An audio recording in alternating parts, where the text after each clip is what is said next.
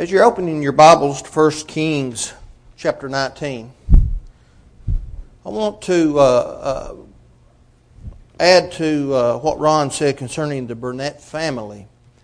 We are so appreciative of them being able to have an open mind coming out of darkness into the light. And I encourage us to keep in mind that they are continually learning the truth. And things that we know and understand is extremely important to the body of Christ, they are learning those things. And so uh, let's encourage them and, and uh, help them along as I continue to study with them and keep them in your prayers also. Also, uh, I don't know if I'm the only one, the only husband in the uh, auditorium that just kind of takes his orders from his wife on timetables and things of that nature. I apologize for the Thursday morning class. I thought this was a week that we were going to be gone, and I don't keep up with that. And so Nicole had mentioned it to me, but we're not going to be gone a week. I found out. We're going to be gone just my normal two days. And so I'll be back Wednesday. I apologize for the class, but I thought, well, it's going to be difficult to uh, get into contact with uh, those who are not members here who come to the class, so we just went with going ahead and canceling the class, but I do apologize for that. 1 Kings 9, 19, 1 through 4. And Ahab told Jezebel all that Elijah had done, and withal how he had slain all the prophets with the sword. Then Jezebel sent a messenger unto Elijah, saying, So let the gods do to me, and more also, if I make not thy life as the life of one of them by tomorrow about this time.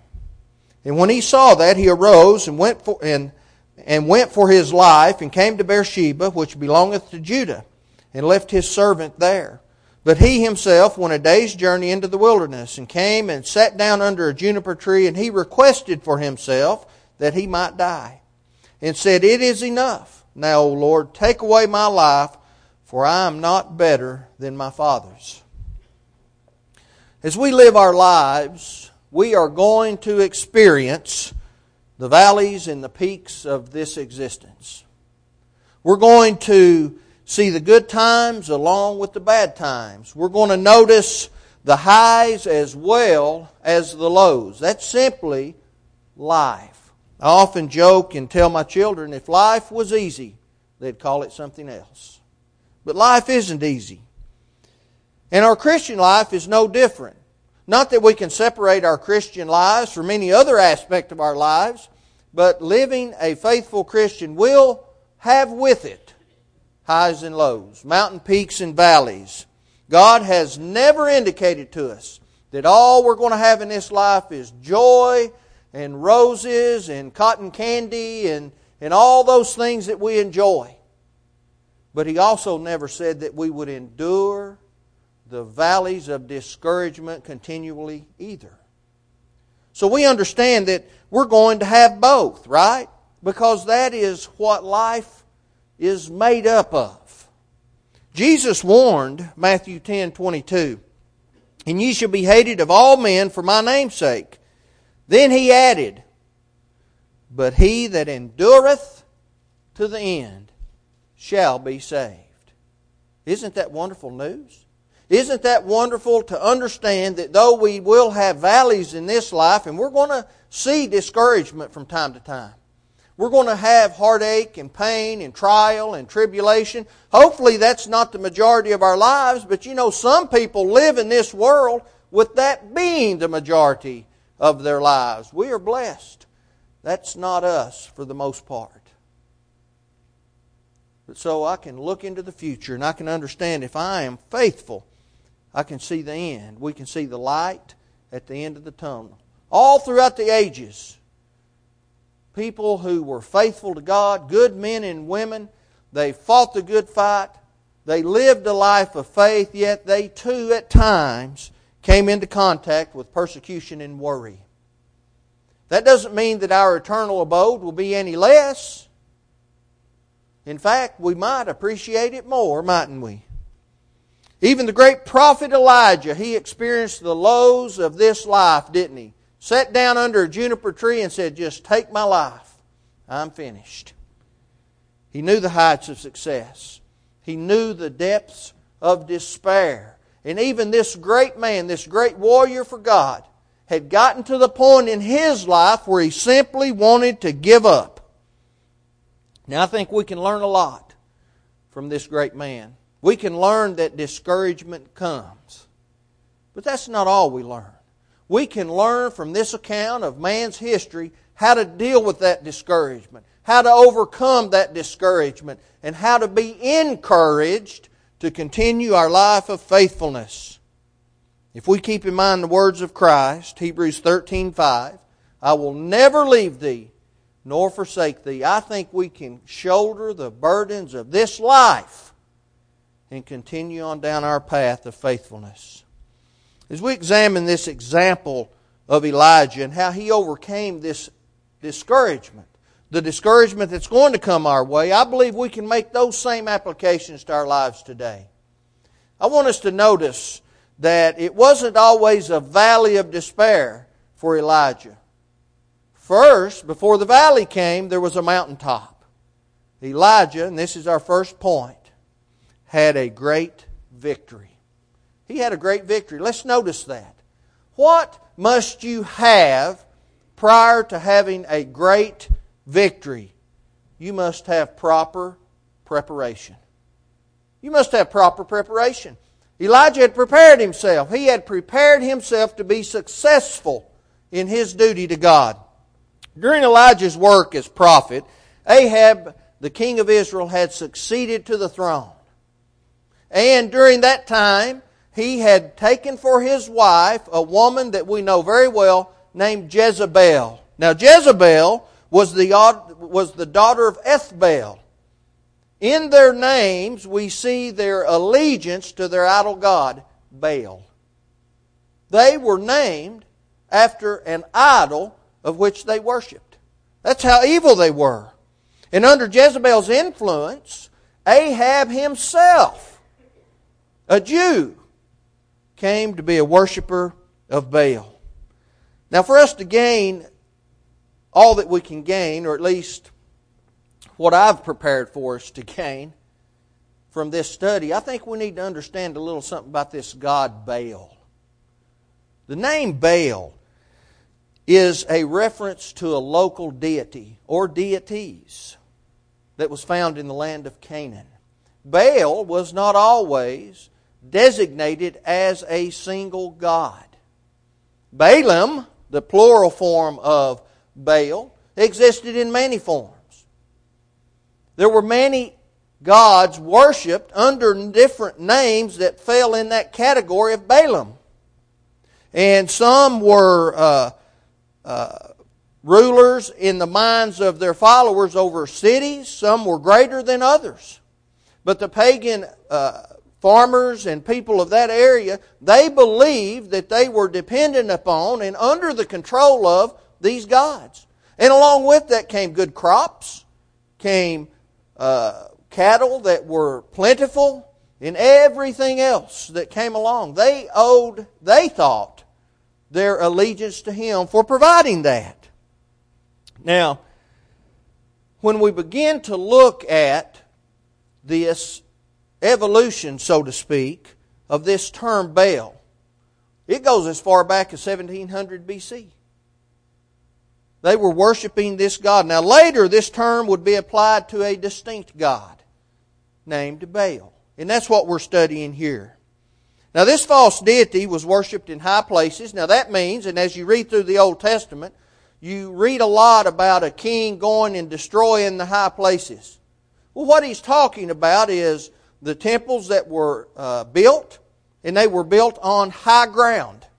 They overlooked the city, or they overlooked the land wherein people lived, and they would go up and they would offer sacrifice to these idol gods because it was closer to the sky, closer to where they thought their God resided. And so we see this evolution during this time. During the times of the judges, they had altars all over Palestine. During the time of Ahab and Jezebel, the worship of Baal had almost supplanted the worship of Jehovah God. But a clash was coming. There was going to be a problem. And this struggle between Baalism and Judaism came to a head on Mount Carmel when Elijah, the prophet of God, came into contact and confronted the priests of Baal. It was an age of unprecedented corruption. It was a time when Elijah needed to be there. He was right for the times, and it was time for him to come. And so he did. Now, Elijah, he had already made his mark on Israel, hadn't he? We recall that through the power of God, he had prayed, and there was a drought for three and a half years because of the wickedness of Ahab. So they understood who Elijah was. Elijah was the prophet of God. And so this battle between God and the followers of Baal was imminent. It was coming, and it was about to happen. We notice that Elijah challenged Ahab and the priests of Baal. Gather all the people on Mount Carmel. And when Ahab came into contact with Baal, do you remember what he said? He met Ahab with this angry charge. Are you the one who's troubling Israel? Are you the one doing that? 1 Kings 18 17. What was Elijah's reply? Do you recall? Ahab didn't like it. He didn't like what Elijah had to say. He said, I've not troubled Israel, but you. You have troubled Israel in thy father's house, in that ye have forsaken the commandments of the Lord, and thou hast followed Baalim. I believe that there are those in the church today that need to understand that just because there is a messenger who speaks the truths of God does not mean when trouble arises that those people are the source of the trouble. There have been congregations torn apart throughout the world because of false teaching preachers, because of elderships that were not firm in the faith because of members who just let things happen. But who was causing the trouble? Was it the faithful eldership that stood up? Was it the faithful preacher who stood up? Was it the faithful membership who stood up that caused all the problems? No. They were standing for God. They were on God's side, right?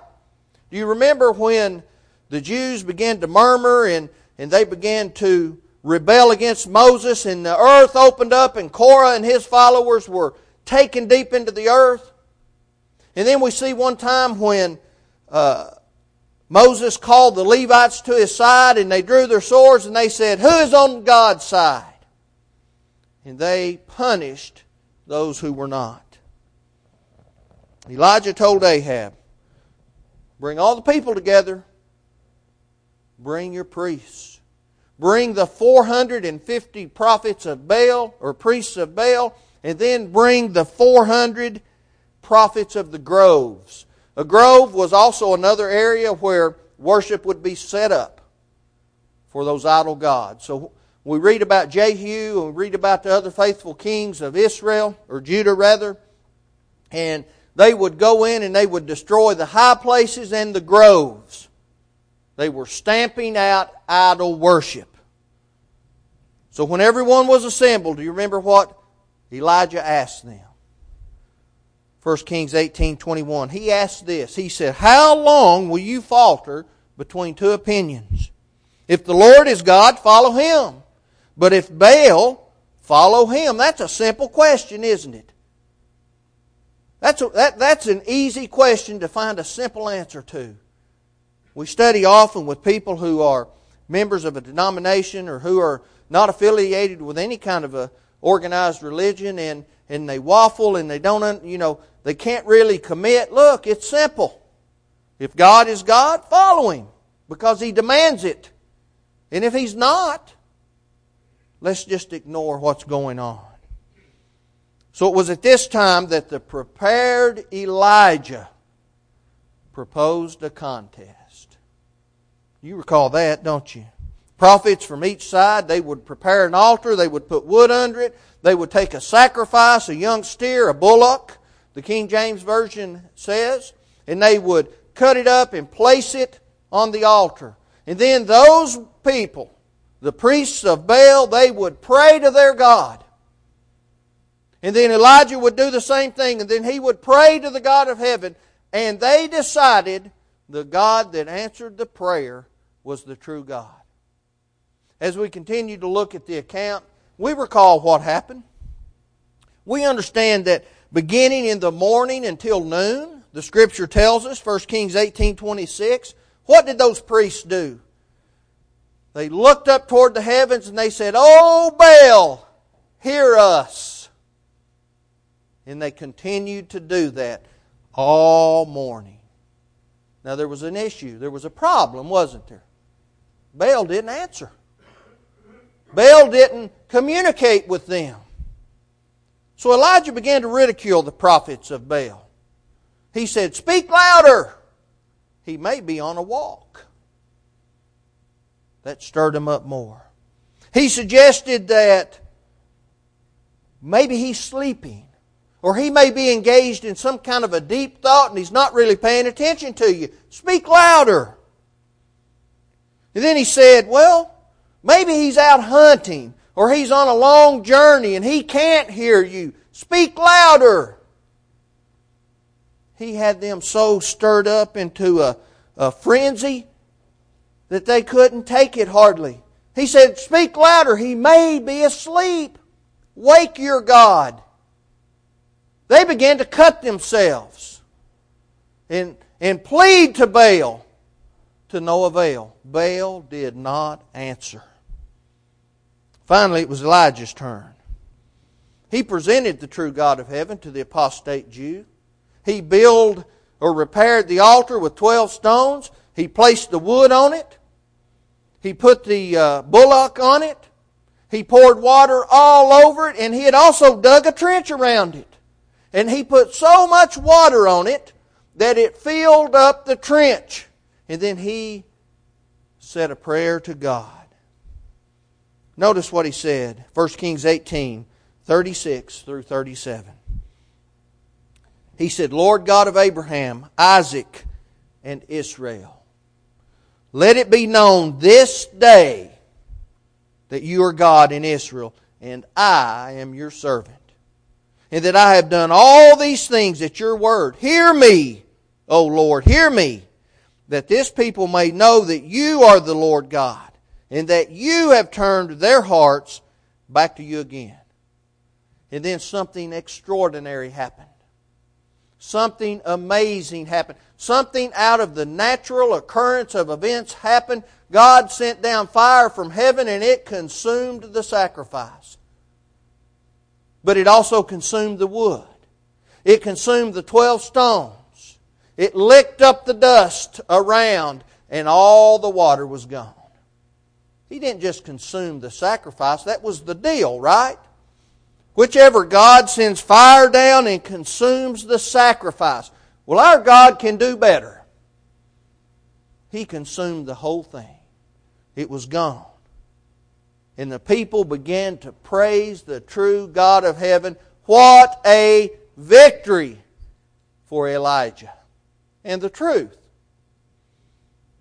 But there was a problem. And we have to make some kind of application. Doesn't matter what Elijah did, does it? He's been dead for thousands of years. Unless we make application for what God has left us with. Do we have victories in this life? Absolutely. We just had a wonderful victory. We had a couple obey the gospel of Christ, and we're going to have an opportunity to study with their four grandchildren. That's a victory. But sometimes we have things that follow victories that are not so nice. So, what did Elijah do? Elijah had a victory. But then news went back. Ahab took the, took the news back to his evil wife, Jezebel. And following this great victory, we see a grim defeat.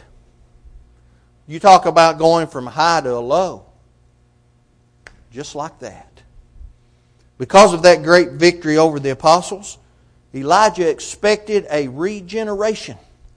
He expected a general rejection of Baal, and it did not happen. It didn't happen. The news went back to Jezebel, and what she do? She cursed Elijah. She said, What happened to the prophets? It'll happen to you, or I pray it happens to me. She was on his trail. She was after Elijah. She wasn't going to let a victory on Mount Carmel stop her after she had spent all that time and effort causing the people to be influenced by her idol God. Does that remind you of someone? Tell me when Satan takes a break in this life. He doesn't have to. He doesn't have to stop for a meal. He doesn't have to stop and rest. He doesn't have to stop and think about what he's doing to make sure he's doing it the way he wants it done. He just simply does it. He never stops. Jezebel wasn't going to stop. She was one of his greatest agents. And so she sent out this decree, this curse. Well, what about Elijah? He got up and got out. He left he left the presence of the king and queen of Judah. He was so discouraged and afraid that he took a 95 mile trek to Beersheba. Left his servant there, walked an additional day's walk into the wilderness. He was hiding out. And it was there. He sat down under that juniper tree and he said, Woe is me. No one has ever endured what I've endured. Now we're talking about the great prophet Elijah. If he can be discouraged, I'm sure I will be. He wanted to just simply die. Does that sound like this brave soldier of God who had just had this great victory on Mount Carmel? This sounds like entirely two different people, doesn't it? But because God understands discouragement, following the curse of Jezebel, God sent comfort. And you know how He sent it? You know what the comfort came in the form of? A good night's sleep and a good meal. While he was sleeping, he sent an angel. He left him a cruse of water. He left him a freshly baked cake. He woke up and he drank it and he went back to sleep. He rested some more. He sent the angel again. He said, Wake him up. He woke him up. He said, Get up, Elijah. Eat and drink. You've got a long journey ahead of you. 130 miles he had to travel. But he did it. He took a journey of 40 days. And it was in Horeb where Elijah lodged in a cave. But God wasn't finished with Elijah. He wasn't through with Elijah. Elijah still had some things to accomplish in this life, even though he was discouraged. Do we become discouraged sometimes and we look around and, and we think, boy, it may just even be better if I just wasn't even here anymore? And then I want us to look around at those people who depend upon us. God's not finished with us just because we're a little bit discouraged. Do you believe Jesus was discouraged in the garden? He cried with tears, the writer of Hebrews said, Father, please, let's find another way. But not my will, but thine be done. The epitome of discouragement. But he continued. He struggled. He worked through the discouragement. Do you think he'd go back now and do anything any different? How long does discouragement last?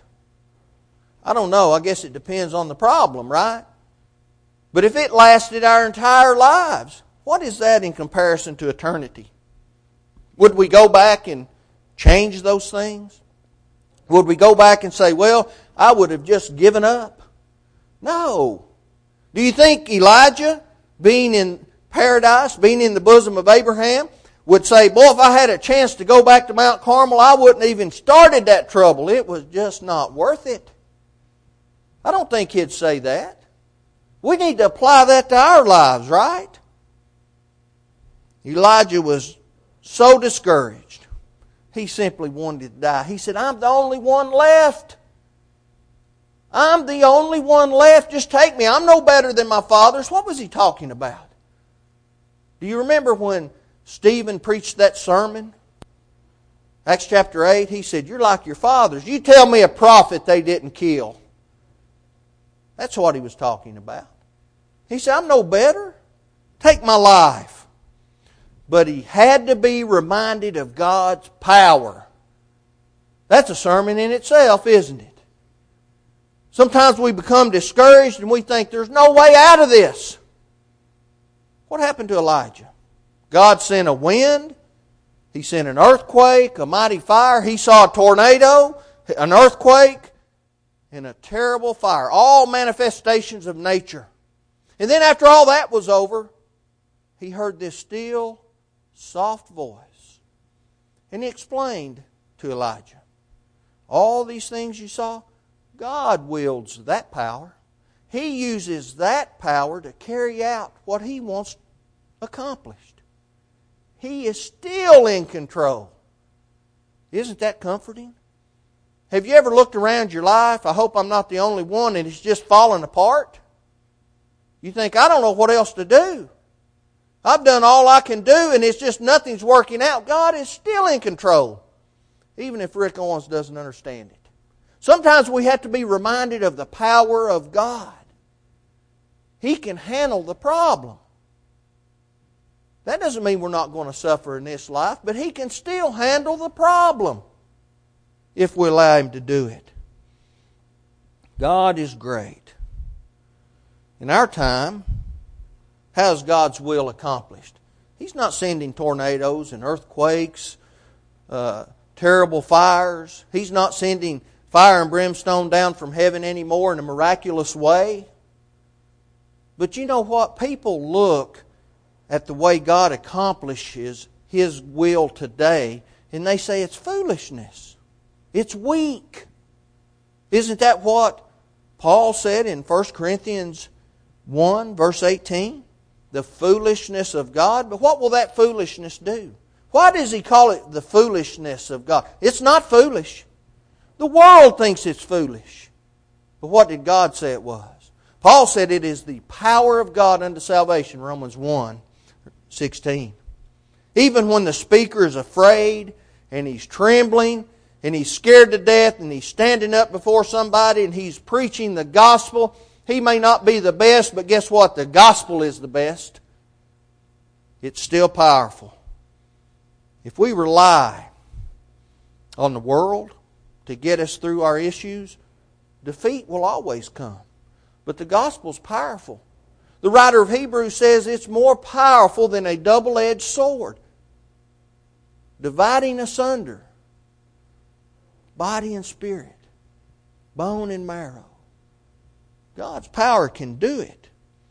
But like Elijah, if we continue to persevere in this life and we live for God, we may have a great victory. We may endure grim defeat, but guess what? If we will continue to be faithful to God and live the way He's asked us to live, we have an opportunity for a glorious return. This is our third and final point. That's what Elijah had, wasn't it? God wasn't finished with Elijah. The angel said, Elijah, you better rest. You better eat and drink because you've got work to do. We need to get up get back into the fight, don't we? We need to, to brush off that discouragement. That doesn't mean it's going to go away. It's just all of a sudden I'm not discouraged, but I work my way through it. I work my way through it. I keep living for God. We have to continue to persevere. How did Elijah do that? The exact same way we do it. A different mode. God revealed to him the good news. What was that? He said, Elijah, you're not alone. What do you mean you're the only one left in this world? I've got 7,000 that still haven't bent the knee to Baal. Now, was that a vast majority of the people? No. But it was a significant minority, wasn't it? But haven't we always been in the minority? Hasn't God's people always been few in number? Isn't that why He chose Israel? He said, I didn't choose you because you were great, because you were small in number. We've always been small in number. Paul used this illustration in Romans 11, 1 through 6, to always allow us to understand there will remain a remnant. There will always be a remnant. When we see liberalism or modernism or antiism or any other kind of ism trying to creep into the church today, it can be discouraging. But what do we do? We stand up and fight, though it is discouraging. You work hard and you do things, and all of a sudden, someone gets their feelings hurt for no good reason, and they want to, they just want to quit the church. And that's discouraging, brethren. You know that. I do too. But we need to always remember there are a lot of good brethren out there adhering to that old Jerusalem gospel. And they want to keep doing that. We need to follow the example of Paul and thank God every day for brethren like that, Philippians 1 3 through 7. In his effort for a glorious return, God revealed something to Elijah. He's revealed to us the gospel. He's revealed to us the gospel. Now think about it. We may have a bad life from time to time, but won't heaven be worth it all if we keep persevering, we don't give up, we keep going? I don't know how long I'm going to live in this world. I hope for a very long time. I'd like to see grandchildren and great grandchildren and great great grandchildren. I'd like to set some kind of an age record. You know? But what I want more than anything is eternal life. And if my life was terrible from beginning to end, yet I was faithful to God, it was worth every minute of it. Because eternity never ends. So when this revelation that Elijah received, he had determination to carry on. That's the example, isn't it? Isn't that the application? To his credit, he picked himself back up he dusted himself off after a defeat and he got right back in the fight working for God. He came to realize that if God's for us, what Paul say? Who can be against us? Romans 8:31. I want us to know in time Elijah once again bravely rebuked Ahab. You remember when he wanted Naboth's vineyard? Elijah rebuked him. He said, You can't do that. That's not right. You're stealing that vineyard. That's against the law of God. Naboth didn't have a right to sell it in the first place. So Jezebel decided to frame him and had him murdered. That was the end of Jezebel, or the beginning of the end of Jezebel in the house of Ahab. But what an encouraging example of a mighty man of God who had a great victory, who endured a grim defeat, but then had a glorious return. That can be all of us. You know, we may not have an example exactly like Ahab, but we've got examples of that happening to each of us. It's clear, even the greatest individuals and faithful followers of God will fall victim from time to time to discouragement. He got back in the fight, even when he thought he was the only one left. You know, it may not be in this life, but God's faithful will always prevail. That ought to encourage us. The psalmist asked this Psalm 42, verse 11. He said, Why art thou cast down? Who was he talking to? O my soul, and why art thou disquieted within me? Hope thou in God. Have faith in God, for I shall yet praise him. Who is the health of my countenance in my God? During times of discouragement, may we look back and reflect on this great man Elijah, who faltered from time to time. But then he moved ahead. What an example of perseverance we can apply to our lives. And we ought to always remembering the words of the Lord. Revelation 2, verse 10. Fear none of those things which thou shalt suffer. Behold, the devil shall cast some of you into prison, that ye may be tried, and ye shall have tribulation ten days. Be thou faithful unto death, and I will give thee a crown of life. That's encouragement, even when we are discouraged. Our first victory has to be over sin. We're not members of the church, we've got to do that. We've got to become a part of God's one body. We do that through faith, repentance, confession that Jesus is the Son of God, immersion in water for the forgiveness of sins, and then faithful living, even through discouragement.